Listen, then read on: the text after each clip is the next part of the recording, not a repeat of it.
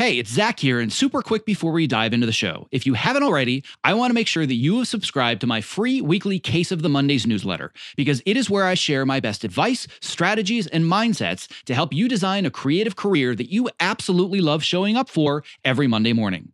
When you sign up, I'll even send you a bonus five day email course to help you clarify and prioritize the next small steps in your unique path to success. To sign up, just visit optimizeyourself.me slash newsletter. All right, on to today's episode. My name is Zach Arnold, and I'm a former Hollywood film and television editor turned career strategist and the creator of Optimize Yourself, where I help artists, creatives, and storytellers just like you design the more balanced, more sustainable, and more fulfilling creative career that you deserve. In a nutshell, I'm Tim Ferriss meets Ted Lasso, minus the mustache, because I am obsessed with both learning everything I can about optimizing human potential while also inspiring you to realize yours. If you are ready to step outside your comfort zone, let's dive right in and unlock the optimized version of you. Hello, and welcome to the Optimize Yourself podcast, where I share honest and candid conversations with best selling authors, world class athletes, Hollywood legends, elite experts in a variety of fields, as well as everyday people that are achieving extraordinary things. It means the world to me that with all the podcast choices out there, you have chosen to invest your valuable time, energy, and attention with me. Now, before we get started, don't forget to visit optimizeyourself.me slash podcast so you can subscribe, leave a review, and so you can also download your unique customized podcast playlist where I'm going to send you the five best expert interviews from our archives to help you achieve your specific goals. So, on that note, without further ado, let's get right to today's guest. It is astonishing that less than 5% of adults are moving 30 minutes or more a day so much so that it has been said sitting is the new smoking.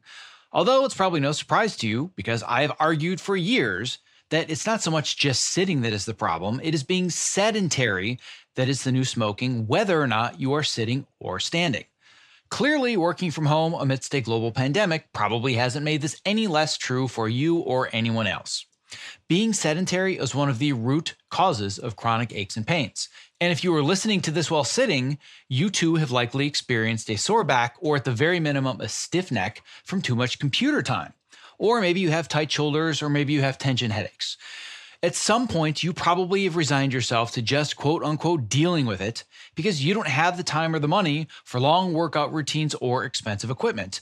This is just the price of getting old, right? Well, it doesn't have to be. Today's guest is Dr. Sadie Sanders, a doctor of chiropractic and a biomechanical guru, and she has a wealth of simple solutions for your chronic pains, best of all, that do not require a visit to a doctor's office. Dr. Sanders has been called by many, including myself, the body whisperer because she has a knack for knowing just exactly what your body needs to bring it back into balance because she focuses on root causes, not just treating symptoms. In today's two part in depth conversation, and when I say in depth, we are going deep. She and I talk about her extensive knowledge of biomechanics as well as physiology and how everything's all interconnected. But more importantly, we also dive into how you can eliminate your chronic pains right at your desk or in your living room using really simple stretches and exercises from something that she and I built called the Move Yourself Activity Video Vault. So, if you are here today because you are ready to eliminate your aches and pains and you are looking for simple solutions that you can do in just a few minutes a day, right at your desk, this episode is for you. Now, as a very quick disclaimer, this episode is pulled from two in depth interviews from back in the Fitness in Post archives that we have now stitched into a single marathon episode. And also, since we recorded this, Dr. Sanders has since moved out of the Los Angeles area. However, her Health and Human Performance Clinic is still thriving right in Woodland Hills and has a new head doctor, Dr. Kobe, who is my go to for all of my biomechanical needs, who is also featured in the Move Yourself Activity Video Vault. And yes, this clinic is still open and fully functional during the pandemic. All right, without further ado, my conversation with chiropractor Dr. Sadie Sanders. I'm here today with Dr. Sadie Sanders, a doctor of chiropractic. And I must say that she is the S to my M. She is somebody that I found fairly recently that has been helping me with a lot of major, major issues that I have with my alignment and uh, all kinds of areas. And uh, I'm very, very excited to have you on the show today. Well, thank you. I'm excited to be a part of this program that you've explained to me. You have some really great work that you're doing here, and it's an honor to be involved. So thank you for having me. Yes, and thank you. And this is the reward that you get for all of the tremendous punishment that you've given me over the last two months. yeah, I'm guilty of that. I, I know. yes, you, you, absolutely are. And I, I will walk into to the office every time I go. I'm like, oh my god, oh my god, oh my god, oh my god, oh my god, and then I get out. I'm like, oh, I feel so much better. But it's uh, it, it, it can be a fun journey. so, what I want to do for my audience today is I want to really help them understand the nitty gritty behind what you actually do, because as I'm sure you know very, very well, there are a lot of people that really don't understand the service that a chiropractor performs. And even further, they're thinking, and I've literally heard people say, oh, well, all they do is just crack your back and you walk out, and then they just expect you to go in and they do it every week, and they're not actually making any difference whatsoever. And I, I was never in that camp, but I was always a little skeptical of what the service actually provided. And then it got to the point where I was like, all right, well, I don't care if they're quack or not. Like, this hurts. I can barely move. I need somebody to fix this. And I realized that there is a tremendous amount of science and art as well to what you do. So let's just go ahead and start from square one and just explain to people the basics of what a chiropractor does and your specific background. Okay. So, chiropractors, we all have one common goal in mind, and that is to make the spine move correctly. We have so many different types of chiropractors in the professions. Some will specialize in nutrition, some in pediatrics, some in functional medicine. Uh, we work with a lot of athletes, sports therapy, rehab in my office. So there's this huge umbrella term, but when it comes down to it, every single chiropractor is looking for joints in the spine that don't move through a full range of motion, and then we're moving them through a full range of motion. The thing that we really focus on are your biomechanics, which means how's your body moving? Are you using too much tension from one muscle? Are you moving one joint too much? And then really, we're about balancing out the body, making sure that you're even right to left, front to back, and nothing is really asymmetrical. So if, if you were a new patient that walked into my office, we would check your posture. We would see if maybe one side is pulling, if maybe you're rotating in one direction. Uh, we check every single joint in the spine, which ones are moving too much, which ones are not moving enough. And then we correct that and teach you how to correct it yourself. And that's really the big part is self care. So you could come to me every single week and get adjusted. And by the time that the next week rolled around, you could have done enough damage and stress to your body that you need an adjustment again. Or you could take initiative and work on some self care, and you really wouldn't have to see me all that often. That's the nitty gritty of it. So then, the next question I have is a, a layperson that really has no understanding of what a chiropractor does and has never really been in there. What is actually happening when I hear the pop? Like, I can just crack my knuckles by myself? Why do I need somebody to crack my knuckles and crack my back and crack my hips? Like, whatever. Like, seriously, you go to school just to crack somebody's back. Like, what is it that's actually happening so people understand there's more to it than, oh, I crack my knuckles and they're better? Okay. So that's a two part question. So the first is, what is that sound? And the second is, why can't I do it myself? So the what is that sound is pretty easily answered. When you move a joint through a full range of motion, if it hasn't moved that way in a while, there's a little bit of a gas buildup you get the pop noise, that's the noise. Not really anything fancy about that. Um, sometimes we even get a really good adjustment without the pop noise, but it's more common that you have it. Um, the second part of that question is why can't I just do it myself? Um, well, I went to school for a very long time to make sure that I knew when I should adjust somebody and when I should not adjust somebody. So that's part of that. Um, and the other is specificity. So if I were to try to crack my own, um, I'm not going to be able to hold my fingers in the right direction to make sure that I am not rotating one segment that's too mobile and just trying to get on the one that's tight. I mean it's just not possible. You can't you can't be that specific with yourself. So when somebody tends to want to crack their own neck or their own back um, they're actually cracking the area that's moving too much not the one that's too tight that you're sensing all the time. And that's why if you're a chronic cracker, you feel the need to do it every hour or two because you didn't get to the actual tight spot. You got to the loose one right next to it. So does that pretty much sum up that question for you? Yes, and I just want to clarify. You just called me a cracker, correct? I did. yeah, I just just want to make sure we have that uh, we have that recorded. yeah, so I'm I'm a chronic cracker. There's no question. I've I've been to the South. I've been called a cracker many times. So um so yes, yeah, that that that definitely answers the question where people will think that you know there's the the opposite is oh well when I crack my knuckles that means there's something wrong or I'm hurting myself in some way. You know, and it is literally just gas buildup in the joints. Yeah, it's gas buildup. And, and I also get asked a lot, you know, this pops when I move, is it a bad thing?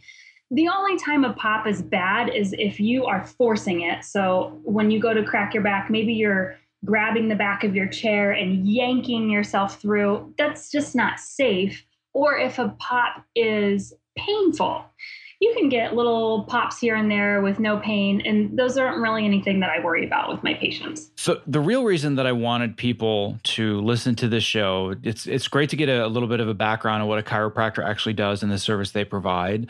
But I think the really important reason that I want you on the show today is to explain to people what is happening to their bodies over time as they chronically are working in front of computers. Because I'm assuming that the majority of the customers that you have are coming in and they have similar issues because they're sedentary, whether it's sitting, which I'm guessing is the majority of people, or people like me that are sedentary but standing and coming in with a lot of the same chronic issues. So, can you just talk about some of the negative adaptations that are happening in the body from a biomechanics perspective and just explaining here's here's what's happening to your body when you're doing all this all day long and then we'll start to go on ways that we can start to reverse it. Okay so let's talk first about structure and the spinal structure. So, we have these 24 bones that start at the very top of our neck and go all the way down to our tailbone. And each one is supposed to have a small amount of movement that globally makes it possible for you to maybe touch your toes or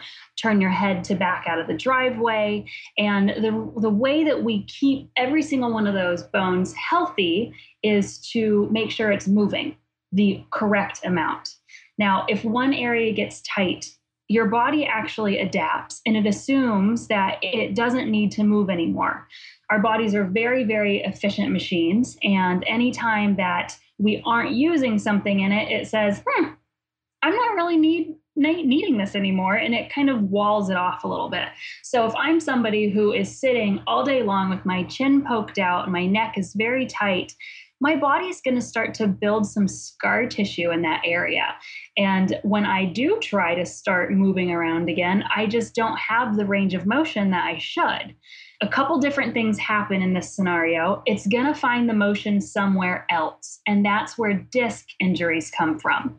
So, if my ligaments are very tight surrounding part of the neck, and the ligaments are the parts of the, the body that attach bone to bone, if they're very tight because they have scar tissue growing around them, I haven't been moving them often enough, then I still have to turn around when I'm trying to back my car out. And I'm going to wear away at another area of the spine, which is the disc, the bones that the cushion that lives between the bones. And that's where we get degeneration, degenerative disc disease. We get arthritis from wearing that area out. And that can, in time, become painful from growing bone spurs or maybe causing some pressure on the nerves. That's the structural problems that we have. Now, there's a huge physiological aspect of movement as well. There's been so much research on the stimulation of the mechanoreceptors, so the movement receptors of the spine, and how that affects all of our different life processes, including train of thought, mental clarity, immunity, digestion, pretty much every physical process you can think of. So, a person who is sedentary is not stimulating the, the motion receptors of the spine, which is not stimulating actually technically the vermis of the cerebellum in the brain if we're going to get super scientific here and that changes your mood it changes your hormone production it changes your sleep wake cycles. And essentially, you're causing damage to your body by not stimulating those functions. So it's twofold. You get some structural issues that can be permanent, and then you get some physiological changes that over time can cause chronic issues like heart disease if your blood pressure is not stimulated correctly, some cholesterol buildup if your hormones aren't being made the right way. I mean, it, it really takes a huge toll on our bodies. So then there's more to it than just cracking my back. Interesting. Well, great. This is where I want to go. Everybody that listens to the show knows that I love to geek out on the science. So, if if you want to start digging in and using big words like cerebellum, like let's do it. That that is totally what I'm all about. Is I really want a place where people can dig into something they wouldn't otherwise dig into, but find a very practical application with how it affects their lives. So, let's say that I am your I don't know for sure if this is your usual client, but let's just assume that your usual client is somebody that is sitting and they have improper posture. And in my industry, let's say they're doing it for 10 to 12 hours a day, because I think it's hilarious when I see all these sitting is the new smoking articles. they're saying sitting six to eight hours a day. And I'm like, that's a half day for our industry. Like, seriously, eight hours? Like, when I leave after eight hours, I feel guilty. So when you see people that are sitting literally all day long, where they might get up three times, what's happening? Happening to their body? Like, what specific areas are you seeing that people chronically have the same issue over and over? Okay. So, that is my typical patient that I have coming into my office. Um, anybody that's stressed is somebody that I see. And if we're sitting, it really is, it decays the spine. So, the main areas that I see is tightness in the front of the hips, because if I'm sitting all day long, then my knees are tucking at least halfway up to my chest. We will also see tightness in the front of the chest or the pecs. And we'll see tightness in the muscles that live right at the base of your skull called your suboccipitals. Now, when these muscles are all short and tight, it changes the posture of the spine. So now my butt is going to round down if my um, hips are too tight, and that elongates or stretches the muscles that control the posture of my low back, which are called the lumbar paraspinals. Now, most people don't sense that their hips are too tight.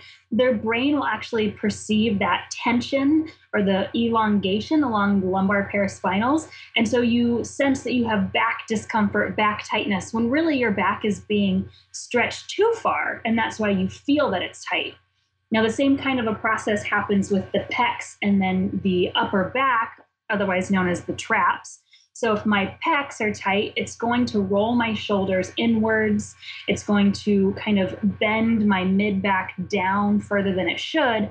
And now the posture muscles, the thoracic paraspinals, the traps that are supposed to hold me upright, they're being overstretched as well. And we feel like we have neck tightness. We feel like we have burning of the upper back because those muscles are being overstretched and they're not getting enough blood flow. Those are the main areas that I attack on those first few visits, getting somebody to understand why they need to straighten that up, why they need to open that up, because that will cause excessive movement in all the other areas. And again, we're back to that disc issue that we were talking about earlier. So, getting up, getting out of that seated position, stretching those muscles out so that your spine can be balanced again, essentially. Yeah, and as you were going through listing all the specific areas, I just sat on the uh, other end of my microphone saying, "Yep, Yep. Yep. yep. Yep. Those are my trouble spots. And you, and you know, trust me, at this point, you now know my body better than I do. And yep. you know all of the spots where I just come in, you're like, yep. And you just literally take one little tiny finger and you just press a little bit. I'm like, ah, that's the spot. It's like, it's, it's, it's crazy the way that that works. Um, yeah. But, but I think that the, the really important takeaway for me when I first started doing this and learning about biomechanics, because I've done a little bit of just like self research and reading a few books, and I certainly am not certified and I maybe know a hundredth of what you do. Um, but at the same time, I have a very basic understanding of the theory behind biomechanics. And what is so cool to me about biomechanics was this discovery that if I have a pain in my shoulder, what do I want to do? I want to rub that spot on my shoulder that hurts.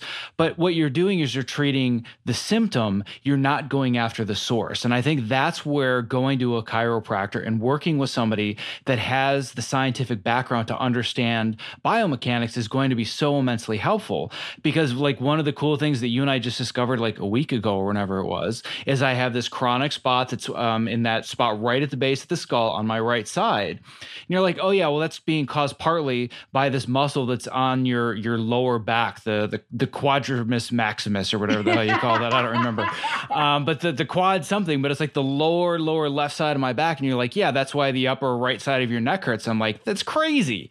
So I think it's important for people to understand that when they go to grab their lower back or grab their shoulder or grab their neck, that's not actually the problem. And just explain to people a little bit, just in very, very general terms, just about the, the biomechanic chain and how are there these different major areas of the body that then kind of radiate out to other ones and just explaining like how all of that connects. Well, I'm going to hit on two points then. Um, one thing is a referred pain pattern. And if you do want to geek it out and Google uh, Travell trigger point patterns, um, this is a scientist that did a lot of research on hey, why is the muscle tight here, but they're telling me that they have pain here? Um, so there is a very mapped out chart of the, the body that says if you have a knot or a sore spot in this area and I press it and hold it, it's going to cause an achy, dull pain somewhere else. Um, and that's actually the number one cause of tension headaches. So remember those muscles that I talked about on the, the back of the base of the skull, the suboccipitals. If you hold pressure on there and it starts to bring back your familiar you know 5 p.m headache kind of creeping along the side of your face then you have what we call as a, a, trigger point referral pattern so you might have been rubbing your temple because it was achy but that's a projected pain pattern from a very tight muscle so that's one of the crazy aspects that I get to study and impress people with when I poke on things. Um, but the other is understanding what makes something painful. So pain is a very tricky thing, and um, it's not always the source, like you're saying. So, you know, it's coming from somewhere else. Your shoulder hurts, so you want to rub that. Well, pain can can be there when something is being overstretched, when something is being tight, when something is swollen, when something is inflamed. So, really, what we're looking for when we have somebody come in is where's the break in the chain? And I'm going to address that no matter where the person hurts. So if you came in and you poked at your shoulder, I would appease you by poking that spot and saying, oh, okay, right there. And then I'm going to go looking for the source. I'm going to go looking for the ones that are commonly tight. So we just look for anything along the chain that's not moving. So I'll use an example of the shoulder that we've hit on a few times. Um, if somebody has a pain in the back of their shoulder, kind of where it meets their armpit, right? That is almost every single time caused by a tightness in the muscle at the front of the armpit. So somebody comes in, they complain about that shoulder, I touch that area, but then I go to the front of the armpit and I loosen it up, and almost every single time oh, hey, that feels better in the back of the pit. So we look for the tight spot anywhere along that chain. Does that make sense? Yes, that makes perfect sense. And I, the analogy that I want to give for my audience that I think will help them understand this as well, because I have emailed now hundreds and hundreds of people in my industry have talked to many of them in person and almost everybody will say they have the same basic pain points. So it's, it's very very common. And i think that the the perfect analogy to use is the majority of people that listen to the show are editors. We are people that take random raw footage and put it together into a story. And then all of a sudden, you will get notes from somebody, from a producer, from a director, whomever it might be. And they're like, well, you really need to fix this, this, and this. And as an editor, we're like, no, no, no, no, no. That's not the problem. You're just looking at the symptom. I know what the source of the problem is. So that's that's an idea that we're very, very accustomed to, where I don't want somebody to tell me the solution. Just tell me the source of the problem. So if a scene is really, really slow, they're saying, well, cut this line and this line and this line. It's like, no, no, no, no, no. It's slow because the previous scene is too fast. So for those that are listening that understand that thought process, that that thought process as an editor, knowing that you don't want somebody to tell you how to fix the problem, just tell me what the problem is and I'll find the source of it. You're doing exactly the same thing where I'm sure you have clients that come in and say, "Can you just rub out my shoulder?" and you're like, "It has nothing to do with your shoulder." Yes. yeah, that happens to us all the time. And and even to kind of build on that a little bit more is why is the front of the shoulder tight? So even though you're coming in because the back of your shoulder hurts, and I secretly know that it's from the front of your shoulder, my job then is to figure out why is the front of your shoulder tight.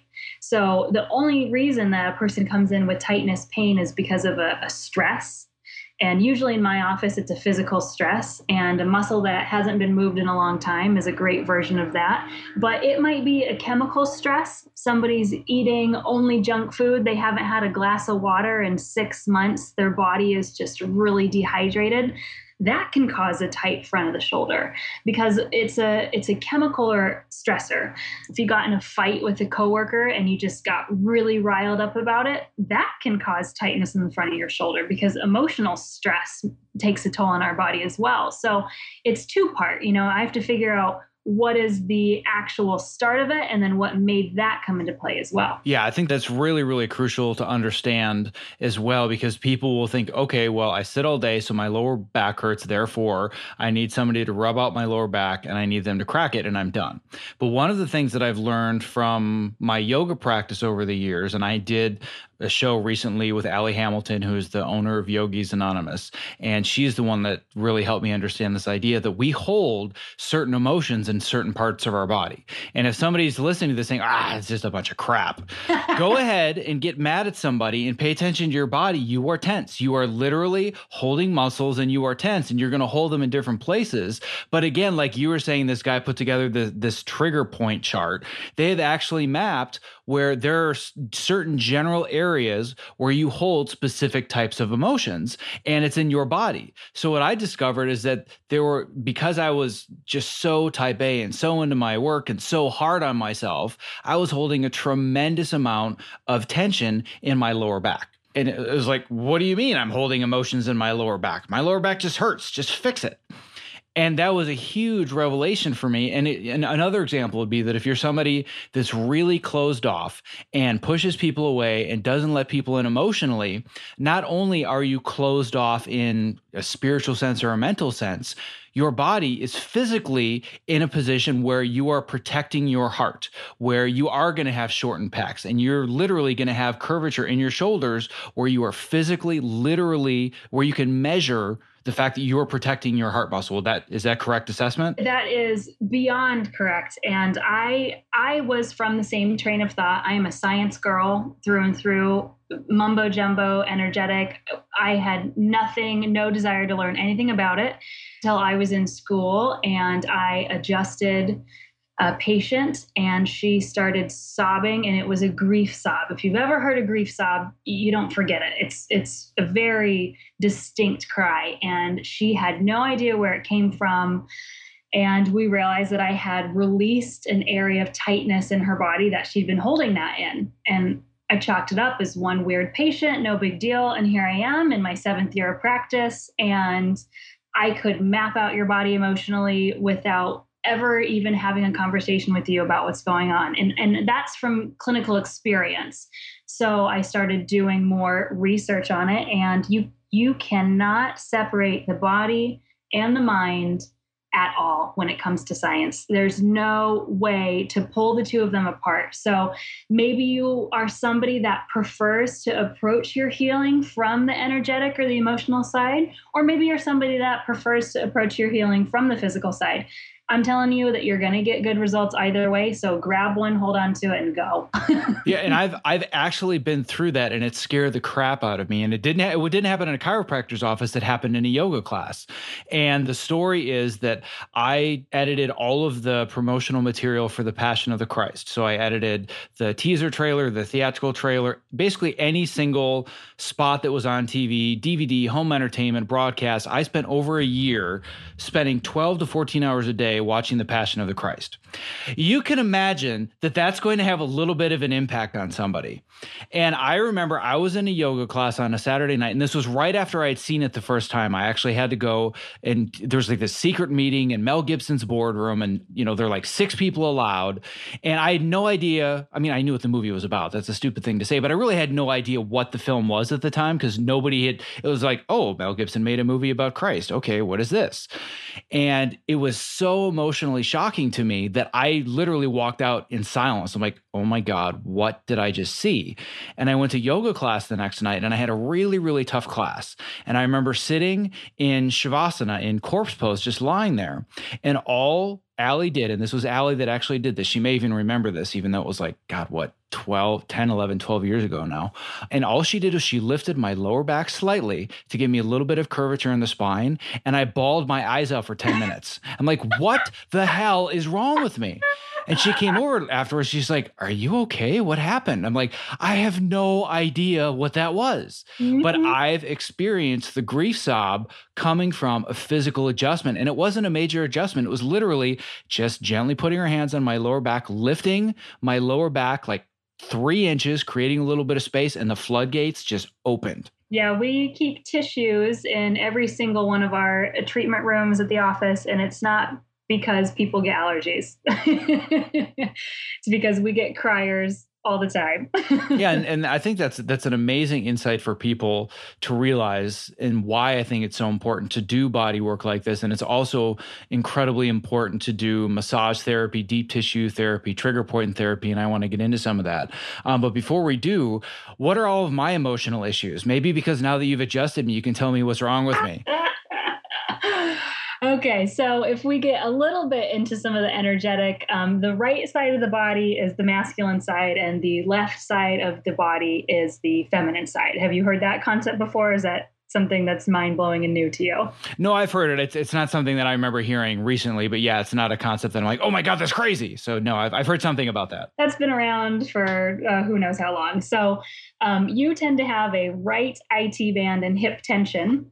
Okay, HIP is linked to vulnerability or being taken advantage of. And masculinity is a um, somebody who is provider, is the rock. So you feel as though your work is something that leaves you vulnerable and that you spend a lot of time pouring yourself into it. And that's from a right hip that's always tight. Damn. That's completely inaccurate. None of that is correct. It's complete BS. That doesn't sound like me at all. Not at all. No, nothing. not even remotely. Well, okay. so that's kind of creepy, and I should not have asked that. But I'm I'm glad I did because it's actually really interesting that you know you've i've done maybe 10 15 adjustments now and not even all of them with you like you have a, a, colleague that works with you as well and you guys just compare notes but without ever really having a single in-depth conversation you basically just summed up my life in one sore muscle so i appreciate that. Thanks for that. That's what we do. And you know we we use that power and that knowledge when we think a patient needs that nudge. But if if we don't think that's the right uh, approach to take then we just let it be My sincerest apologies for the interruption, but if you're a creative professional who spends long hours at your workstation, not only is the following promo not an interruption, but listening has the potential to change your life. Because working with a Topomat underneath you at a height adjustable workstation is a game changer. Let's learn a little bit more from Ergodriven co founder and CEO Kit Perkins, creator of the Topomat. The Topomat is the first anti fatigue mat designed specifically for standing desks. The real benefit of a standing desk is movement. We found bringing in this cushioned terrain under your feet, your brain just subconsciously engages and you wander around and you get that movement at the standing desk that you need without even having to think about it at all. People will come to me at an event or a panel and they'll say, I got the Topo mat because of you. Even when they had a mat, once they used this one, it was a total game changer. We've just heard time and time again that with Topo, we've kind of hit the sweet spot that it's the right premium quality materials and a right shape that people are actually getting benefit out of this stuff. You spend more time here than anywhere if you do creative work the way that I do. So I would rather be driving around in a Ferrari than a Ford Pinto. And I feel like this is the Ferrari of the standing mat. One of the things you don't realize is that at a standing desk, your main interface to the world, your body's main interface to the world is the ground. If you're going to invest in anything at that Ferrari level, it should be what you're standing on. Well, my goal is that for anybody that is a creative professional like myself that's stuck in front of a computer for inordinate amounts of time of their waking life, they're doing it standing on a Topomat. So uh, you and I, my friend, one edit station at a time are going to change the world. I like it. That's a utopian vision I can get on board with. If you're a creative professional looking for a simple and affordable way to stay active, energetic, and focused while spending long hours at your height adjustable workstation, I can't stress enough how important it is to have the right mat underneath you, which is why I continue to share the Topo mat as my number one product recommendation. To learn more about the Topo mat and purchase yours, visit optimizeyourself.me slash topo. That's T O P O. So now I want to go in a little bit different direction. Now that we've uh, psychoanalyzed me and uh, everybody knows my deepest, darkest emotional secrets and knows that my IT band hurts on top of it. um, what I want to understand a little bit is why would I go to you instead of a physical therapist? What's the difference? So there is a huge difference in the way that we are trained. So physical therapists are trained very similar to the medical doctor philosophy, which, if we sum it up in one sentence, is what's wrong with you? Let's put a name on it and let's throw a drug at it or a surgery. Um, so we wait until somebody's super sick, we call it something, and then we mask the symptoms.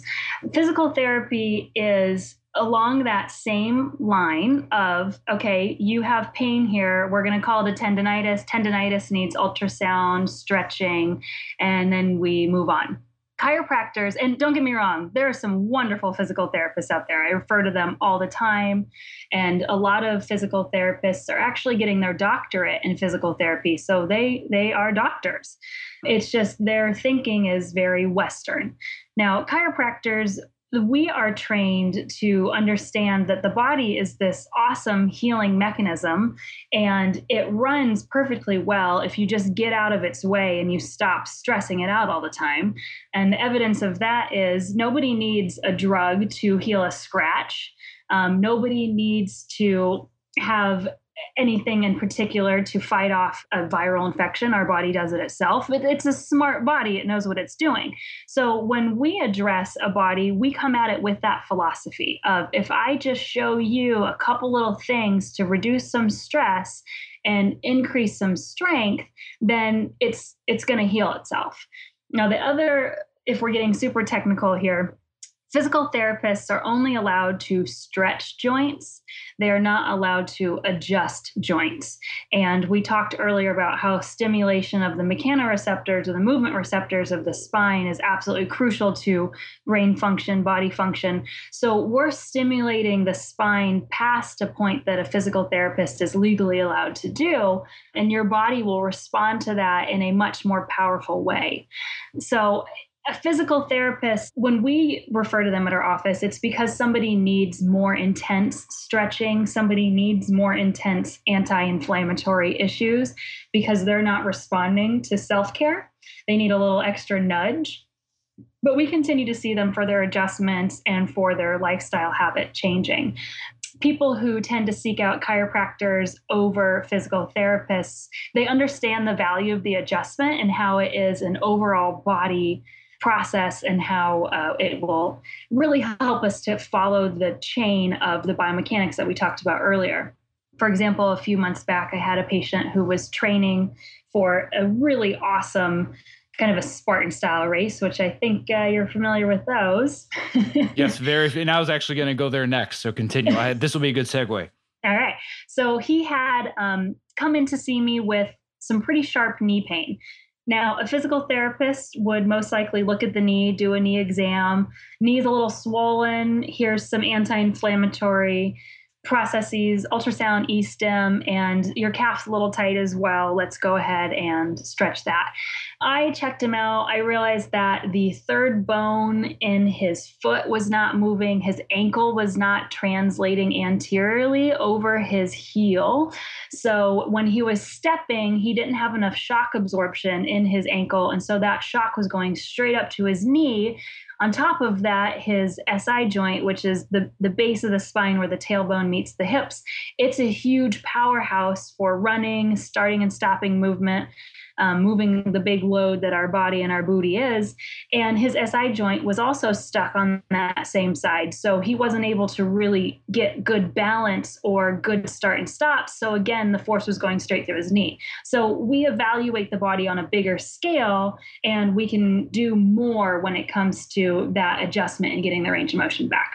How's that for answering that question? You must be so much fun at parties. Oh my God. Someone's like, my neck hurts. And you're like, well, that's because your big toe is you haven't cut your nail recently. It's a good party trick. It you're, really you're, you're like Sherlock. I'm glad that you brought up the Spartan thing because I wanted to go into this next because I'm hoping that much of my audience knows that that's kind of my that's the way that I clean out the cobweb, so to speak, and get rid of all the the stress and the BS of working in this industry. Is that my hobby, so to speak, is doing Spartan racing, and I had done a Spartan race at the you know the the first week of December last year, and it was at the time I was coming to you, and I literally I was Frankenstein. Like I couldn't look over in my blind spot of my car, and like if my daughter needed something in the passenger seat behind me, I literally was like, like I couldn't move my neck. Like I was Frankenstein, and my lower back was tight, and like I would bend over and try and touch my toes, and I can do it because I'm flexible, but there was all this tightness. And I remember thinking, I'm not even sure that I should be running a Spartan race because I might hurt myself further. Like there's clearly an injury here, and I'm just going to injure it further, and this is stupid. But that's what I do is I run Spartan races when I probably shouldn't be running them. And I went and I did it. And I remember being at the start, the starting line and, you know, just getting kind of amped up and thinking, I don't know if I should be doing this. I don't know if I should be doing this. And they said, guess what? So this three mile race that you're running, we lied. It's five and a half. Good luck. And then everybody started running. But I swear to God, I didn't feel one thing. I had no pain. I was crawling under things, jumping over things, climbing ropes, scaling 10 foot walls, jumping right off those walls onto hard ground. I never felt anything. I felt mobile. I felt flexible.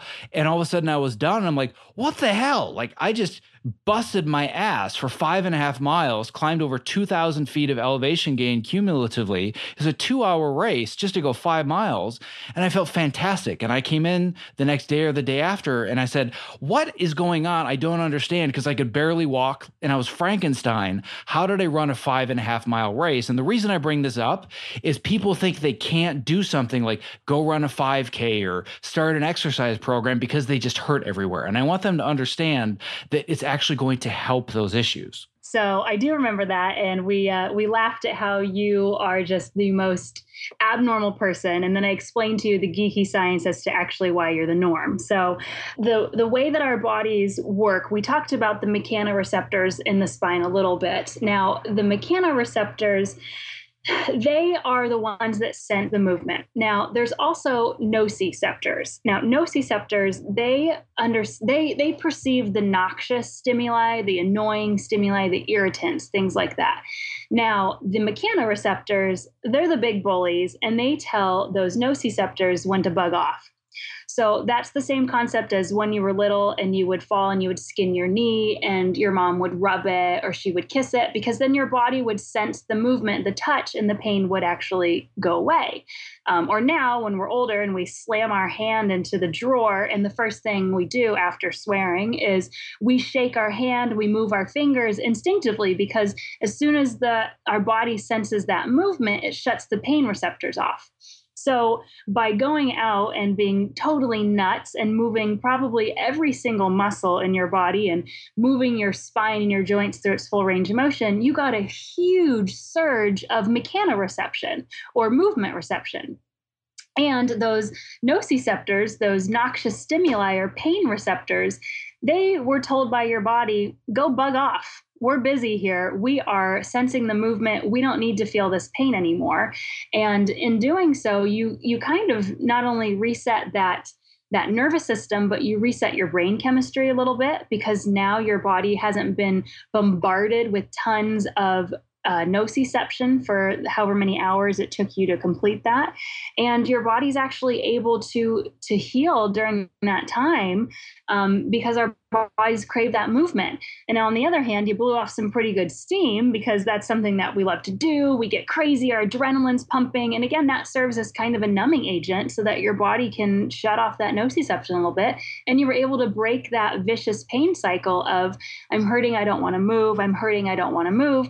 And instead, your body says, I'm moving and I don't want to hurt. Yeah. And I think that the, again, like I said before, the reason I want to bring this up is it doesn't mean that if your lower back is hurt and you threw your back out, you should run a Spartan race tomorrow.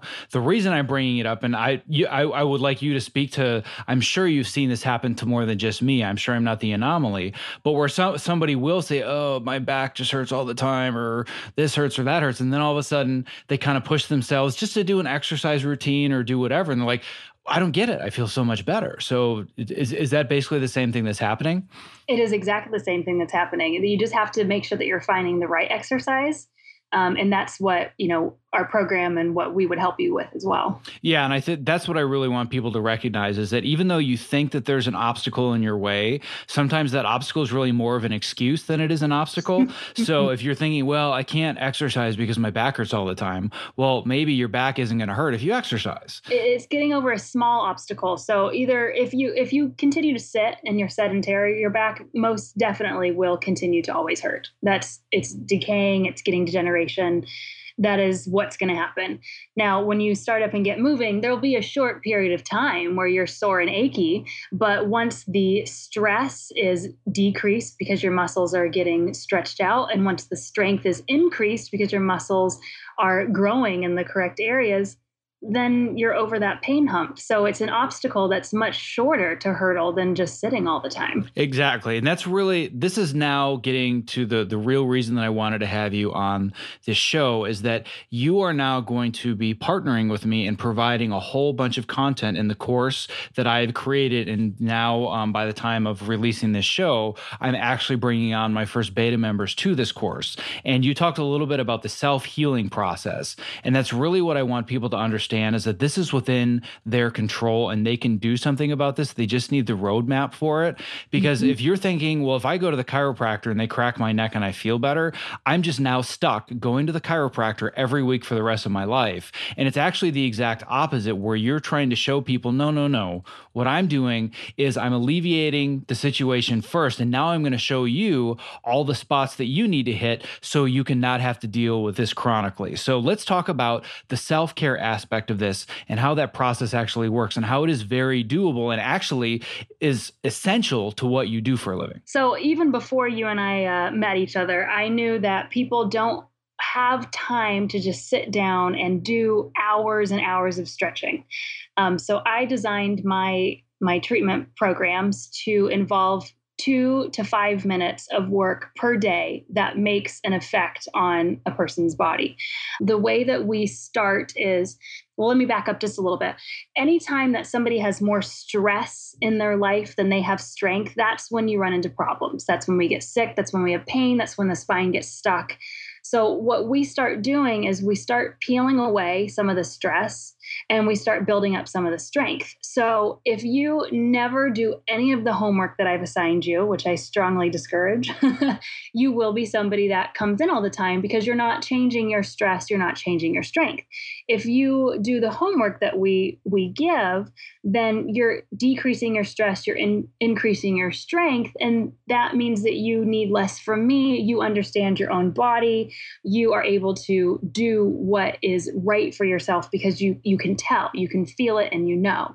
So we first start by peeling away layers of tightness, muscle knots that have been stuck for a long time depending on whatever condition they have. And and we generally start with that posture that we talked about, the short tight hips, the short pecs. Now, the next step after you've loosened up is to strengthen the muscles that prevent you from curling back up into a ball again, because you're still going to sit for your 14 hour day. I know that. You know that. That's not going to change. But if I can increase the strength of your core, your upper back, your glutes, then after you sit for 14 hours, yeah, your stress was high, but guess what? Your strength was higher. And now there's no damage that you've done to your body. It's just taking the two to five minutes to stretch out the hips, strengthen up the, the core, the glutes to make that possible. So, self care is the why are you having too much stress and having not enough strength that's the real cause of the stuck spine that's causing the degeneration that's causing the physiological changes. So we have to keep kind of backing it up and figuring out what do we do. You're only with me in my office for a short period of time but you're with yourself for 24 hours a day. What can i do to teach you to take care of yourself in that additional time? Yeah and i think it's so easy for people to just jump into the into skeptical mode and put on their cynicism hat and say well if she fixed me, then I would never have to go, and you know, then she wouldn't be making money off of me. And I know people that say stuff like that. And I'm like, oh yeah, and I'm sure that you hear it all the time too. It's like, well, why would she want to fix me? Then she can't make money. It's like because these are good people. That's that she chose a profession that helps people better their lives. But there are so many people that can't wrap their heads around that. But that I that I, I digress. Like that that's getting on a soapbox. But that just drives me crazy. Yeah, and you know what? If I didn't teach you these stretches and these these different strengthening issues, then I would just tell people that they do have to see me forever, and that's that's actually not the case. So um, anytime that you have more your stress than strength, that's when you need me. But if you can do your part on that, you'll need me a heck of a lot less. yeah, and and I think that once people realize that, oh wait, I only have to do two to five minutes a day, and you can actually show me what I need to do. Well, that's doable because if you tell somebody, listen, you're going to have to run five miles a day, and you're going to have to change your diet, and you're going to have to get an extra three hours of sleep, and then you're going to be healthy. People say, well, screw that. I'm not doing any of it. I'm going to work my 14 hours, and I'm going to sit, and I'm going to go home, I'm going to drink a beer and watch Netflix because that's what I do. And what I'm trying to show people is there's a much, much easier way to get through the day, to have more creative focus, to have more energy, and to fix these issues while still working a 14 hour day. Like as of right now, we're actually recording this in the evening. It's about 7 p.m. I've been working since 6 a.m. this morning. I have 17,000 steps right now. That's just because I find ways to move all day long. I set specific rules and triggers to make sure that without even thinking about it, just habitually, I've become an automated robot where at the end of the day, if you said, What'd you do today? It's, eh, I don't know, I didn't do much of anything. Well, then how did you get 20,000 steps? Like, because because I developed those routines. And what you've helped me do is realize, all right, well, if my lower back hurts, I need to stop rubbing out my lower back and I need to stick a lacrosse ball here and I need to put the foam roller here. And that's something that you and I are working on together that will be available in this course. And again, hint, shameless plug, I'm looking for beta members that want to work on this with me. But the idea is that we will say, hey, here's an area where I think that, you know, I'm I'm chronically sore. And granted, at the end of the day, full disclaimer, you should have a professional check it out. Don't just think that a video course is going to show you everything that you need to know. But it's very approachable that once you understand some of the basic biomechanics of what's going on with your body, there is an entire protocol of self care that you can do literally from your phone from your office during the day. So if you've just been saying, oh, I sit all day long, I'm so exhausted, my lower back hurts, but this is just the way that it is in this industry. There's nothing that I can do. It's complete BS because it's completely within your control to fix it. And what we are doing is providing the roadmap and the tools and the knowledge to be able to get over that hump and move forward. Absolutely. And I've been doing that in my office for a long time. And now it's great to have the access to be able to share that with more people. And I'm sure that it just drives you nuts where you, like you had said, you have people that come in week after week after week. Oh, did you do the stretches? No. Did you do the stretches? No. And you're like, really? Yeah, yeah, I guess they just want to see my beautiful face, is what it comes down to. I mean, sure, there's that.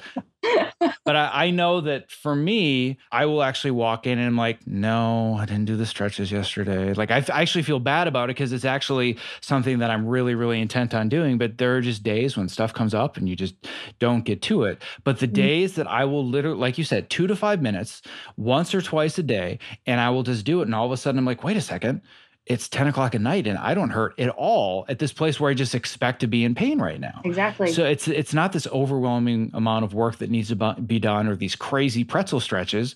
You just all you need to do is learn what are the few tools that I need in my office that are very inexpensive that you can put under a coffee table, under a desk. It's not like I'm asking people to go get a Bowflex and throw it in their office because um, a Bowflex is a piece of crap anyway. But you get my point but the idea is that you the routines are there. And like i said when some people will say yes i'm going to do it and then they don't what do they often say? Like you know if you're like well okay well I, i'm going to do these stretches but how can i actually do them? What would you usually tell somebody? Um, I, I first i demonstrate it for them i let them know what's going on. Um, and i have them tie it with something they're already doing throughout their day.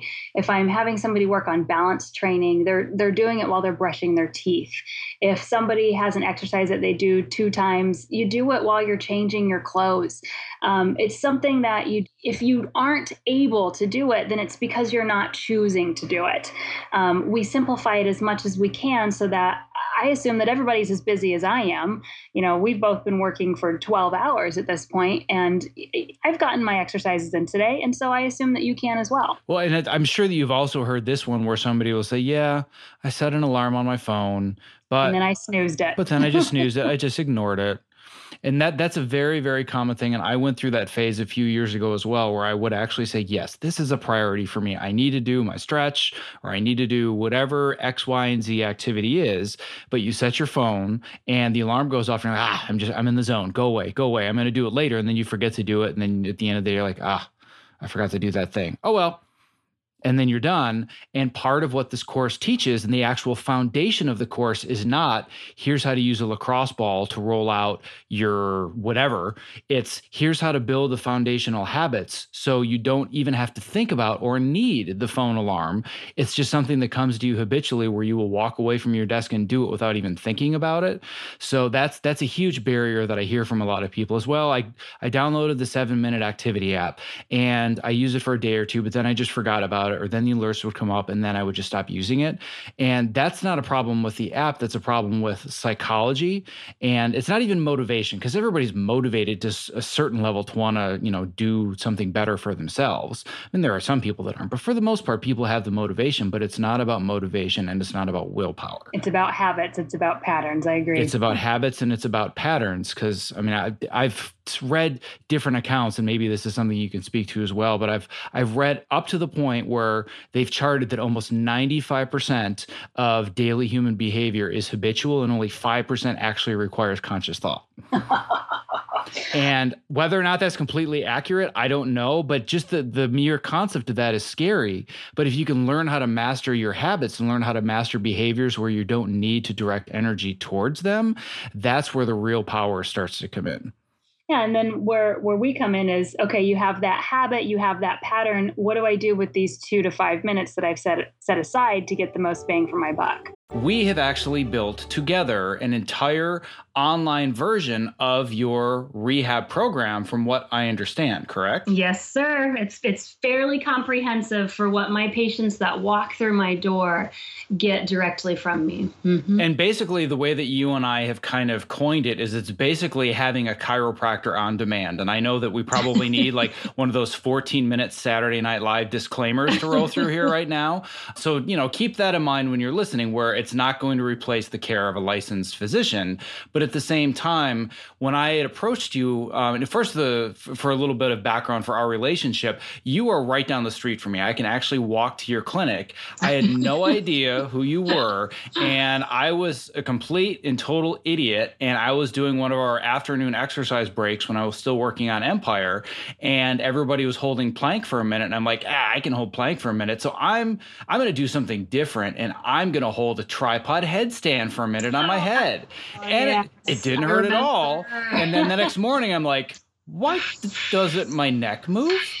And I had a problem and I had no mobility to one direction and I couldn't look over my right shoulder.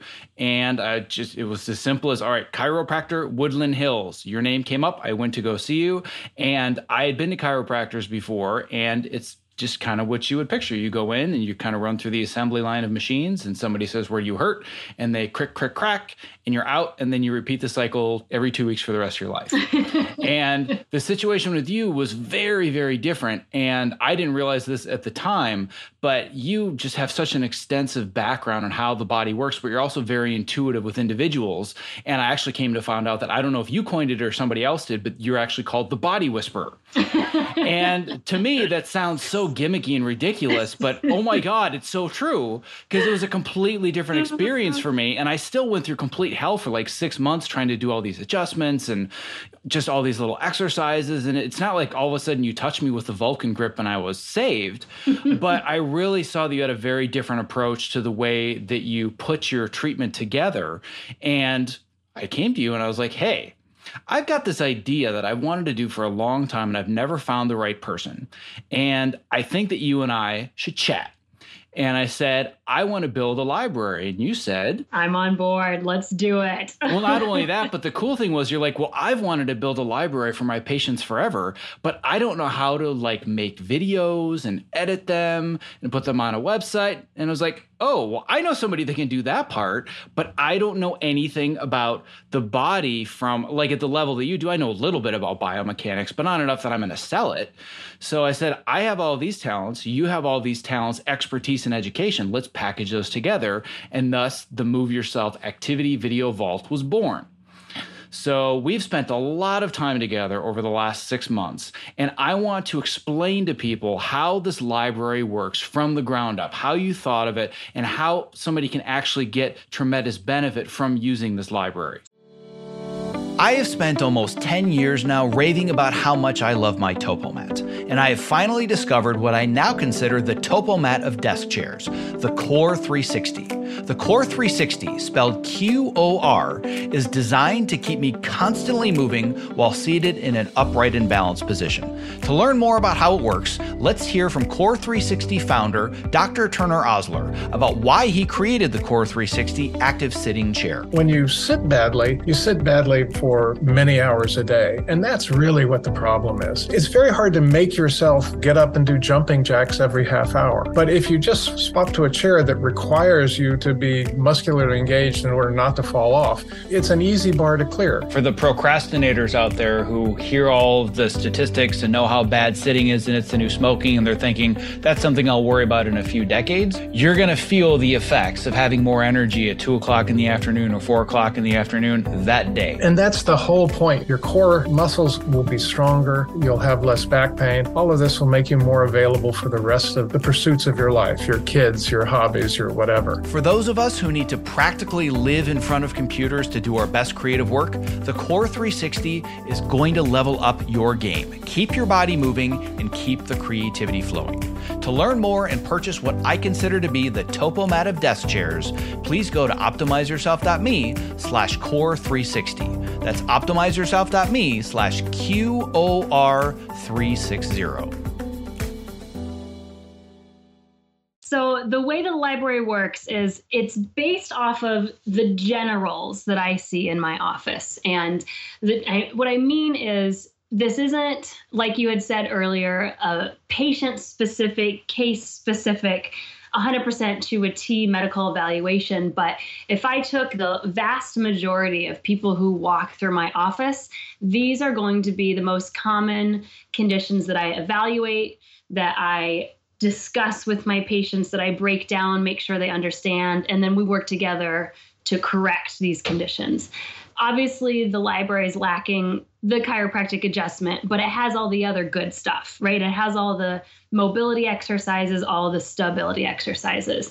And when you you log into this library, it has a, a massive platform. So we've created a, a funnel so that you can take this information and answer some questions about yourself mentally and work your way through this funnel to find the solution that fits best for your condition. So, very first thing is my lovely self explaining what is chiropractic because it's amazing to me that so many people still don't understand this this awesome holistic approach to healthcare reducing stress in the body, giving it what it needs by manipulating or adjusting the spinal column, taking some stress off the nervous system and letting it heal itself. And I explain the the biomechanics of it, what the adjustment is, why the principles fall into place in our common life, and you just kind of have a base knowledge of where to go from there. After that, I break down the three most common types of pain that I see in my office. So we have acute and chronic pain, which means, ouch, something hurts, or whoa, this is always sore. We have numbness and tingling. So something just doesn't feel right. We don't have full sensation there. And then we have the category of radiating pain. So somebody who has this library says, hmm, I sound like one of these three categories. Then I go into explaining where acute and chronic pain comes from, the principles of posture and how not carrying your body correctly can cause damage to certain joints. I actually explain what pain is and how pain works in the body and give you a general idea of how did I get here? You know, how did I get in this place where I'm really not feeling great every single day? I do the same concept for numbness and tingling. When is numbness and tingling a very serious problem? When is it something that we can probably manage on our own? And same with radiating pain. When is the radiating pain a situation where you need to go find a doctor, get checked out? And when is it something where we kind of have some budge room, we can work on it, try to get it to resolve a little bit? After you've decided which of those three categories, there's even more of a division, and it breaks down the specific condition or specific body area. So if we use the example of numbness and tingling, say somebody has numbness and tingling down one side of their leg and it goes above their knee. Well, that sounds like me. You would click on that category, and there's my lovely face again explaining how that probably happened, what's going on in the body to make that there. And again, it's not specific for every single person that ever clicks on that one specific link, but again, it's the generals.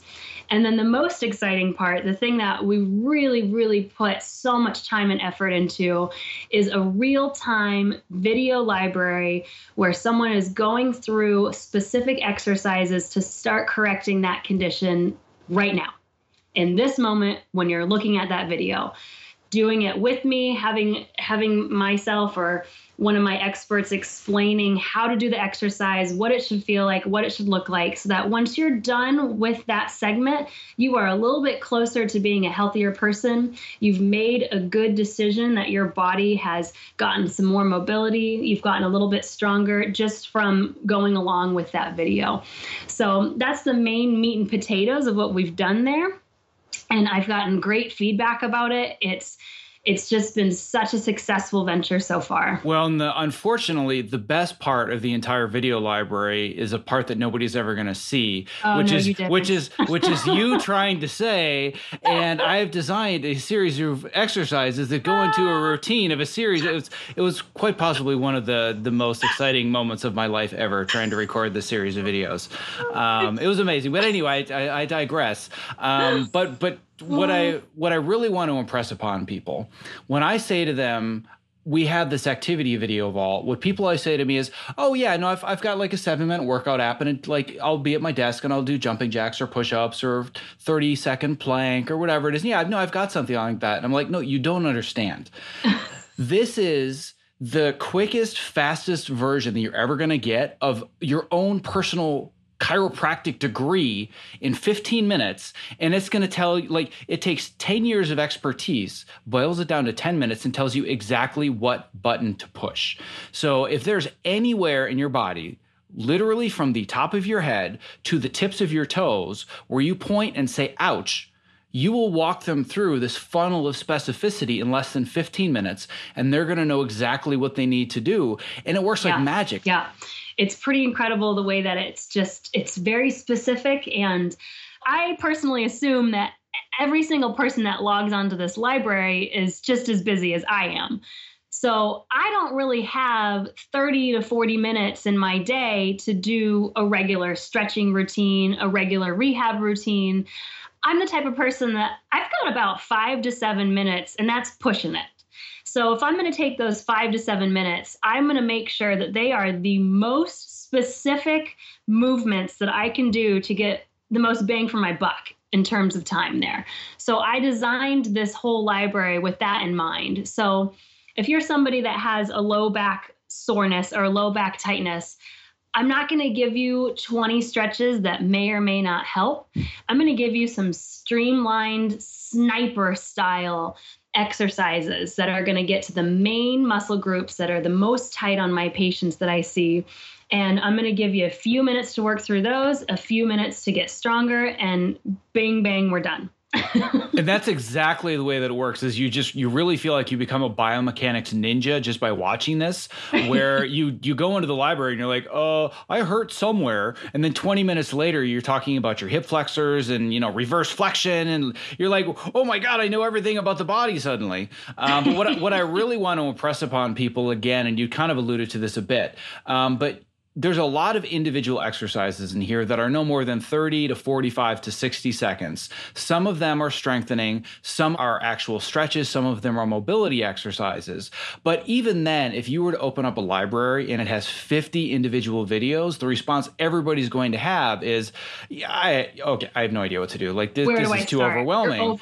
So not only have you created this nice information funnel, but what you also did, and this was the part that I didn't even catch on to it first and you had to keep explaining to me until the light bulb went off. I'm like oh that's brilliant is we just recorded all of these individual exercises but then we rearranged the order of them in like 25 different combinations based on the style of pain that you have so there are over a hundred different video either routines or individual exercises but it's they're designed based on the pain that you have whether it's both sides of the body one side of the body you might be doing foam rolling but you might be doing in a different order in a different time based on your pain and that was exactly. the, that was the next level for me that's the kicker and that comes from my clinical experience i'll have i like i said i work with the large athlete base so a lot of my patients that walk in and, and you did too as well zach you know what a foam roller is you've probably dabbled with it a little bit. I've rolled out my glutes, I've rolled out my IT band.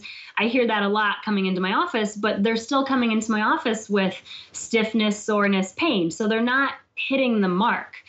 And what I have found that is helpful for my patients is maybe you need to roll your hip flexor, so the front of your upper leg on one side, but you don't need to roll it on the other side. You actually need to be rolling your glute or your butt on the other side.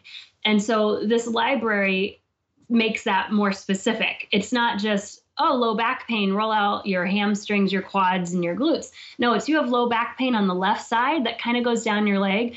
Here's where you put the ball to, to release that muscle. Here's where you roll out. And then these are the exercises that you do to get stronger. Yeah, and then that's the coolest thing about it is that the investment in any kind of technology is almost nothing between the foam roller and lacrosse balls, which you can either keep in your pocket. I don't really recommend you do it because you'll get funny looks. like I have a little wooden bowl of lacrosse balls that I keep right on my desk for either doing forearm work, hand work, or I mean some of the stuff that you do with a lacrosse ball in these videos. I remember thinking, oh yeah, we're going to put these videos together. And, you know, I, I, already know a fair amount about biomechanics and mobility work. And then we started shooting these. And I remember my jaw dropping and I'm like, yeah. that's awesome. Like I had no idea you could do that, but it's such simple stuff, all of which, and I remember this is criteria that we talked about where I said, if somebody can't do this at work in front of a workstation in five minutes, I'm not going to bother shooting it. Like it has yeah. to fit in that criteria. And you're like, that's great because everything mm-hmm. fits that. Mm-hmm. And I remember watching you sometimes see me do something, you know, being back on the other side of the camera and then slowly creep over to the corner and try to do the exercise yourself. yeah, I mean, this stuff was just so good. And that's the response that I've gotten from the members that are in the course and that are using the library so far is they're just shocked at how easy this stuff is, but how effective it is. We're under the assumption that if we want dramatic results, it's going to require a dramatic investment of both time and money buying expensive equipment and doing really long, drawn out routines. And it really is kind of the magic button. the body's kind of like a puzzle. You know, if you find the little pieces that need to be put in the right places, you give the body what it needs, then it just really unfolds. It really becomes something different. And, and actually, our bodies are these really great machines and they're very efficient. And sometimes we just need for lack of a better analogy, a little oil here and a little bit of a screw tightening there, and it really runs much, much better. Yeah, and that's the thing that really works in here is like you said, I was somebody that came in that I had done lots of foam rolling and just general work, especially when you do the um, the P90X programs and especially P90X2. And everybody knows that I'm a total fanboy of Tony Horton, and there's a bit of, bit of man love going on there. Um, but in P90X2, part of the routine every single day, it's a 60 minute routine, but there's like 15 minutes of foam rolling. And it's great, but it's very general. It's the it's the gigantic muscle groups. It's doing the the traps muscles or it's doing the quads or maybe the IT bands, but it's not really super specific. And millions of people are doing the exact same routine. So I came in thinking, oh yeah, no, I, I know something about foam rolling, sure. And then I was like, whoa, this is like the surgical approach. I was approaching this whole process with a giant axe.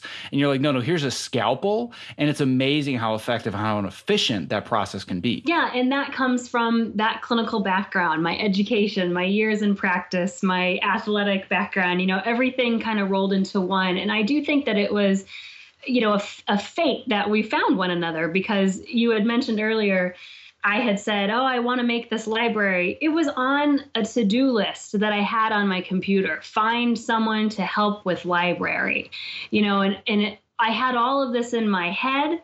So when we designed this library, we had all of the information. It was just taken straight out of my clinical practice because this is the stuff that we use most often in our day-to-day practice. So the things that we see the most often, the exercises that we prescribe the most often, and it just made sense to put it in a format where we could share it with more people than just those that are fortunate enough to be able to walk right in through our doors. Well, one of the things that I really want to hit a little bit further, and I know you touched on it, but this was a giant revelation for me, is this idea that it's not just about finding the pain points and treating them, it's also about strengthening certain parts of the body. So when we were talking about this whole ninja approach and the scalpel, it's not just, oh, here's the pain and I need to massage it with a lacrosse ball. It's there might be a point like 12 inches further away in your body or on the other side of your body where you're like, we're going to strengthen this so this pain doesn't continue. That to me was the game changer. Oh, absolutely. And that's based off of long, long, long time knowledge of yoga, of different body movements, of Eastern medicine. And, you know, as chiropractors, we took the knowledge of, hey, the body works really well if you just give it what it needs.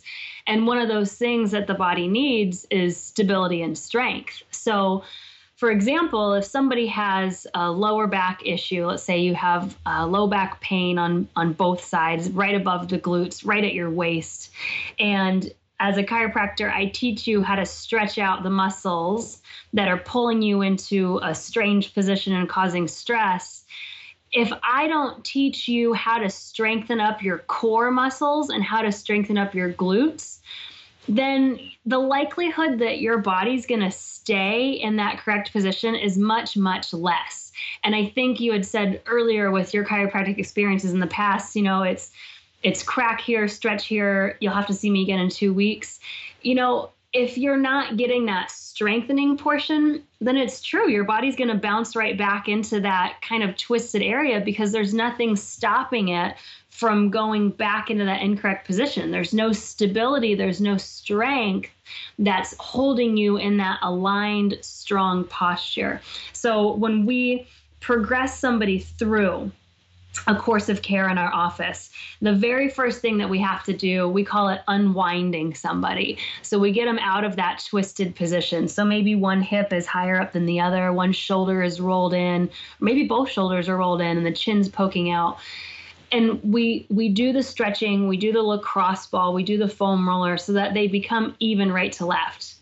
If I kicked you out of my office then and I said, bye-bye, we're done, the things that you do in your day-to-day life, because we all do them, it's called this industrialized nation that we live in. We sit in a car, we sit at a desk, we walk on hard cement, we wear the wrong shoes, not just ladies with our sexy heels, but men with unsupportive shoes we end up putting too much stress on the body. And so we need some strength to kind of balance that out. Our lives are these big, huge balance scales. If you have too much stress, then you're going to end up moving away from wellness and towards sickness. So, one of the ways that we can kind of tip those scales, and I talk about this in an introductory to the library, is to give ourselves a fighting chance by adding strength to the body.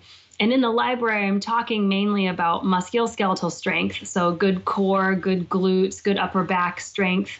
But there's also chemical strength, nutrition, getting rest, and emotional strength, making sure that we're giving our body some time to decompress, positive thoughts, giving ourselves good mantras. But, you know, everything that the body needs are these strengths. And so we hit that in our office as well. Well, and what I can tell you, the the greatest drawback of all of this to you is that you have, for the most part, lost a client because I don't really need to go in anymore because I'll just say, man, you know, I'm a little tight here. This is kind of weird. Oh, I'll just go to the library and it'll take 10 minutes. Like, oh yeah, no, I'm much better. I don't need to go see them. So I still, I'll still go down the street because, you know, I'm just like a, a, total glutton for a massage.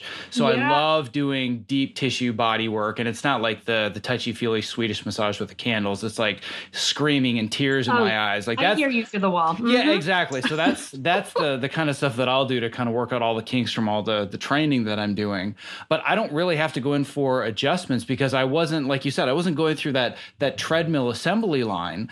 It was a matter of rather than it, it's kind of the, the same approach like if you're looking at it the way that uh, the medical system works nowadays and that's a whole different rabbit hole we don't have time to go down but they're not trying to fix the source of the sickness. They're saying how do i cover it up with a pill or a prescription? And they're medical doctors. They're doctors of medicine. So that's their job. They're not holistic wellness practitioners but i feel like chiropractic has gotten a bad name because there are a lot of people that treat chiropractic with the exact same philosophy saying well yeah I see that you have lower back pain and whatever, and I, I know what's going to happen. I'm going to crack you here and I'm going to stretch you here, and you're going to walk out and you're going to feel like a million bucks, but you're not going to change any of your habits. You're going to sit the same way, you're going to behave the same way, and I'll see you again in two weeks. And that is a terrific business model.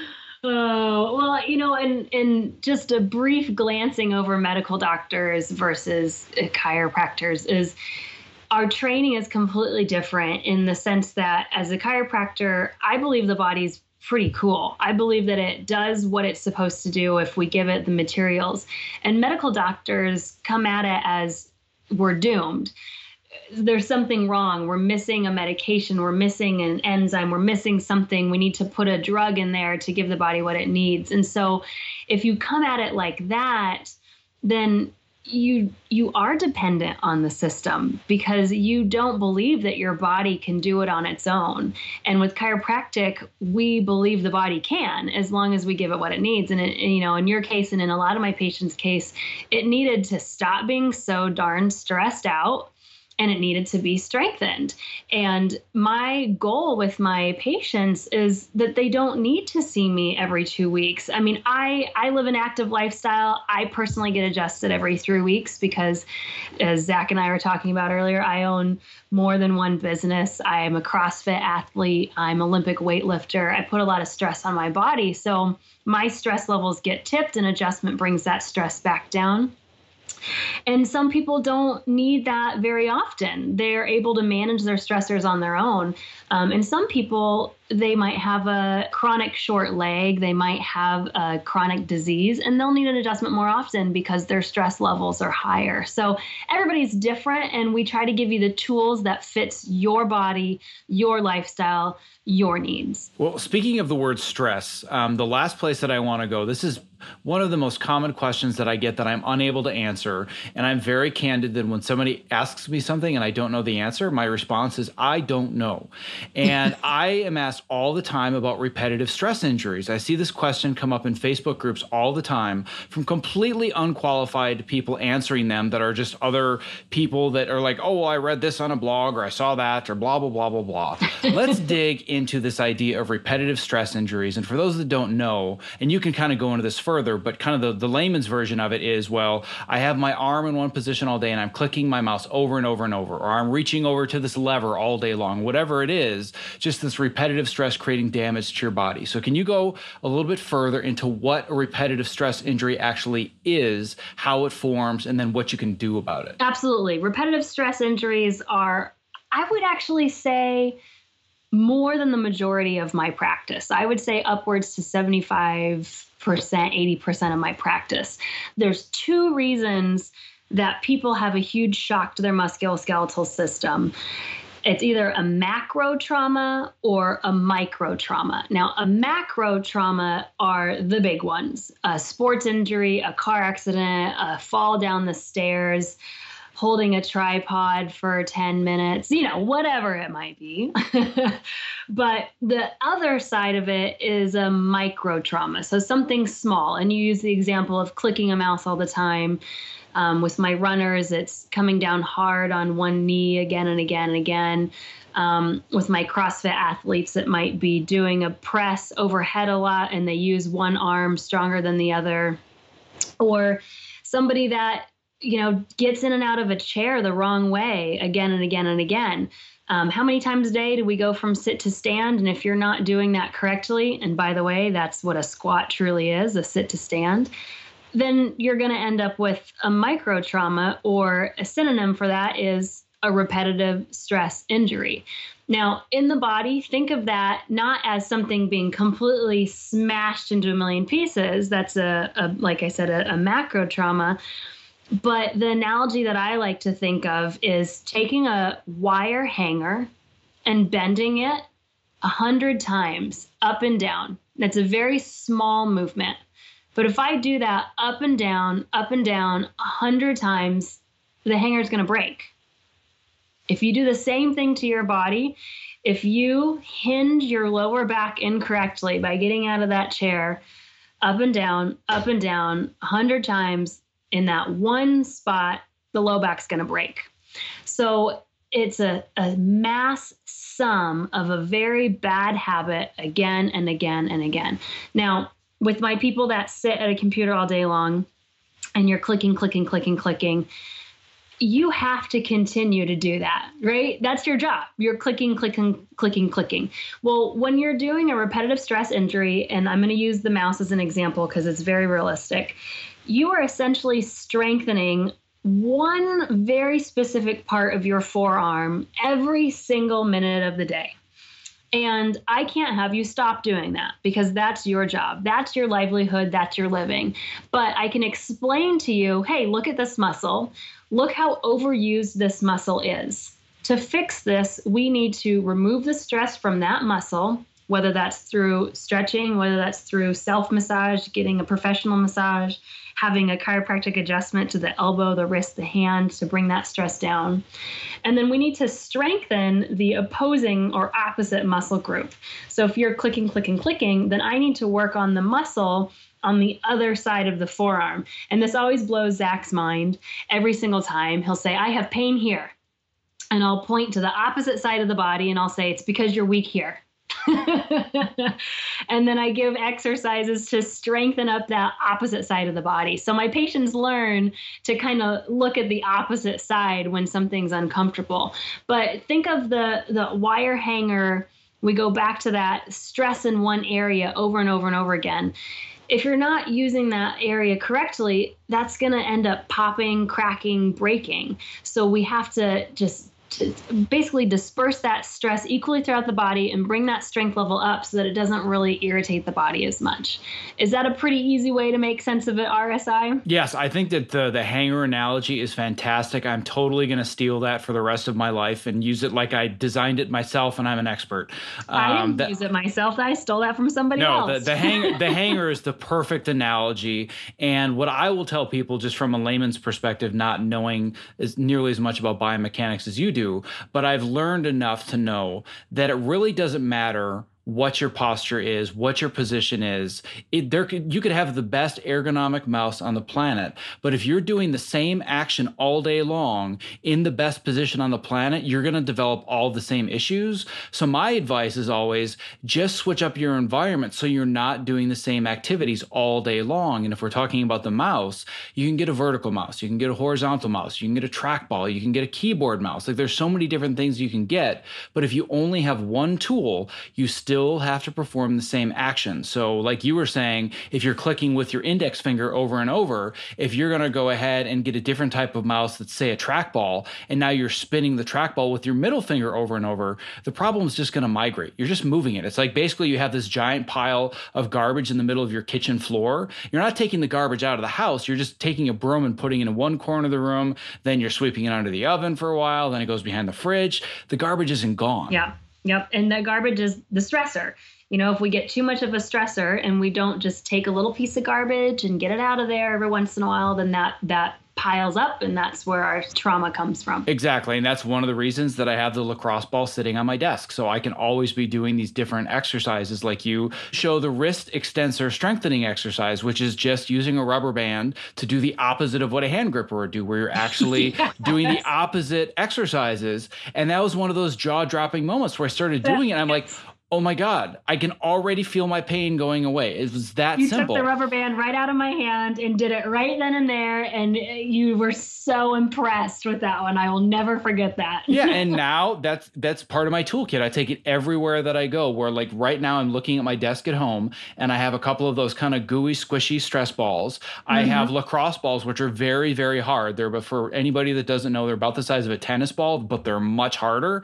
So it's like just imagine the equivalent of somebody digging digging their elbow into during a massage, that's a lacrosse ball. But then I have a, a whole set of rubber bands that have different levels of tension with different colors. So that's one of my habits that I've developed is when I'm watching footage, if I'm watching a video, whatever it is, I'm doing that wrist extensor strengthening and I have not experienced any pain in my forearms or my elbows or my wrists for months. And I was one of those people that I got to the point where I was seeing, I don't even know the name of the, the type of doctor, but somebody that specializes in the hands and the wrists. And I was told that I had cysts in my right wrist and I needed surgery. They said the only way we can solve this problem is with surgery. And I said, there's got to be a better way. Like there, I, I didn't injure it. It's not like somebody took a sledgehammer and hit my wrist. Like I know this is from some type of repetitive stress. I just didn't know enough about how to reverse it. But as I started to reshape my environment, change the tools that I was using, I have zero pain. I was at the point where I couldn't even do a single push up because I couldn't put any weight on my right hand and I couldn't even put it in push up position with any weight on it. And now I can bust out 100 push ups and I don't feel anything in my wrist just because I know where those specific buttons are that need to be pushed to reverse these effects. Decrease that stress and increase that strength. You just got to make it specific to the body area, just like we do in that video library. Yeah. Exactly. So we this has basically just been a 45 minute long giant infomercial about the Move Yourself Activity Video Vault, but I really wanted to have a resource that I could send people to because everybody just assumes the activity videos are no different than any other 7 minute or 10 minute workout where you just do this or that in front of your desk and you're more active. And it's so completely different. It's so much more scientific. So I just wanted this one stop shop where people are like, oh, now I get it. Now I see how this is so different and so useful. So that having been said, as always, whether via Skype that works when it chooses to, or in person in uh, you know my back office shooting a bunch of videos, it is always a pleasure to chat with you. Absolutely. We've had some good times and I can only see many, many more to come as we we bring education, information to so many people out there that really, really just need it. Absolutely. And before I let you go, I want to make sure that people know where to find you because you've just created this brand new, handy dandy, awesome website. So, where can people go to learn more about you and see your new, cool website? Well, my office is located at Woodland Hills, California. Woodland Hills is in uh, the Los Angeles area, and we are called Health and Human Performance. So, to find me online, the best way to find us is hhpchiro.com. HHP is for Health and Human Performance. Chiro is short for chiropractic. Com. Great website, looks great. We are so excited to launch that one. Yes, as you should be. And for anybody that's listening that did not come through my podcast or my website to have a crack at the Move Yourself Activity Video Vault, you can uh, just visit optimizeyourself.me and you'll get everything you need there to get started. So it has been an absolute pleasure. So thank you so much for being on the show. Absolutely. Anytime you need me, I am here. One last thing before I lose you. If you haven't already, I want to make sure that you've subscribed to my free weekly Case of the Mondays newsletter because it is where I share my best advice, strategies, and mindsets to help you design a creative career that you absolutely love showing up for every Monday morning. When you sign up, I'm even going to send you a bonus five day email course to help you clarify and prioritize the next small steps in your unique path to success. To sign up, just visit optimizeyourself.me slash newsletter, and I will see you in your inbox. Thank you so much for investing both your time and energy listening to today's show. If you were inspired by this conversation, don't forget to subscribe in your podcast app of choice and most importantly, leave a review because that helps move the show to the top of iTunes and get our message out there to those who need it the most. Simply visit optimizeyourself.me slash subscribe to never miss another episode. Lastly, stay safe, healthy, sane, and most importantly, be well.